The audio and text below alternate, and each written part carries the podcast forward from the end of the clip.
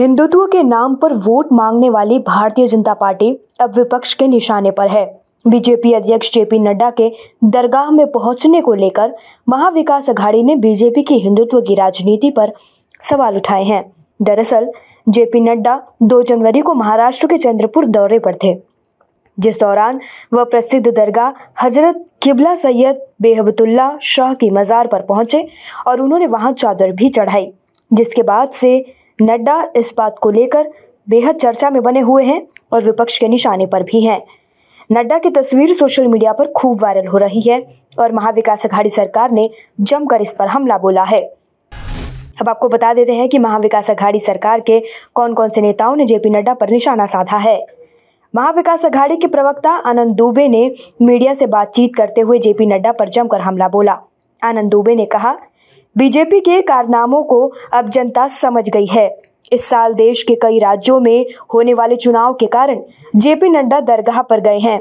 जो अपने गृह राज्य में नहीं जीत पाए, वो कहीं और कैसे जीत पाएँगे?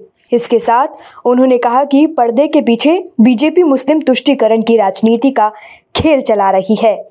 इस मुद्दे पर मुंबई कांग्रेस प्रेसिडेंट भाई जगताप ने भी अपना बयान दिया। न्यूज़ चैनल से बातचीत करते हुए उन्होंने बताया कि बीजेपी का यह पुराना दस्तूर है, जिसे अब जनता धीरे धीरे समझ रही है। इस साल देश के कुछ राज्यों में चुनाव होने हैं। इसकी वजह से जेपी नड्डा को दरगाह में भी जाना पड़ा है। हालाँकि, उनकी पार्टी हमेशा से हिंदुत्व की बातें करती आ रही है। उन्होंने यह भी कहा कि जब जेपी नड्डा अपने गृह प्रदेश में इज़्ज़त नहीं बचा सके तो फिर उनका यह हथकंडा भी काम नहीं आएगा। जिस तरह से राहुल गांधी की भारत जोड़ो यात्रा को जनता का प्रतिसाद मिला है, उससे कहीं ना कहीं बीजेपी के अंदर खौफ है और यह सब उसी का नतीजा है।